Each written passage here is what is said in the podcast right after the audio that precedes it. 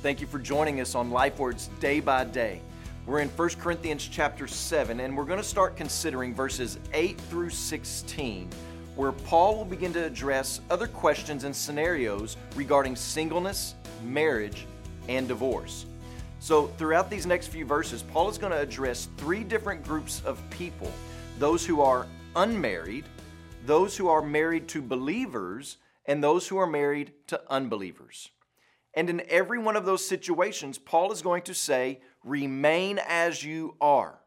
And in every one of those situations, he's also going to give an exception clause. But here's what I want us to remember throughout the entirety of this text. Paul's main concern is not to necessarily draw black and white lines for us regarding marriage and divorce and remarriage. His main concern is helping us understand how to live a devoted, undistracted life for God's glory.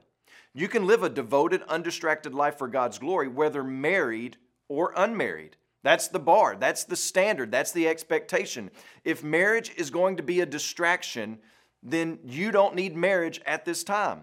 If being single is a distraction, a hindrance, then you need to look to get married so that you can live an undistracted, devoted life to Christ. This is the main thing in this text. When you pray today, please remember Oscar Guyton and his family, our changemaker missionaries in Nicaragua.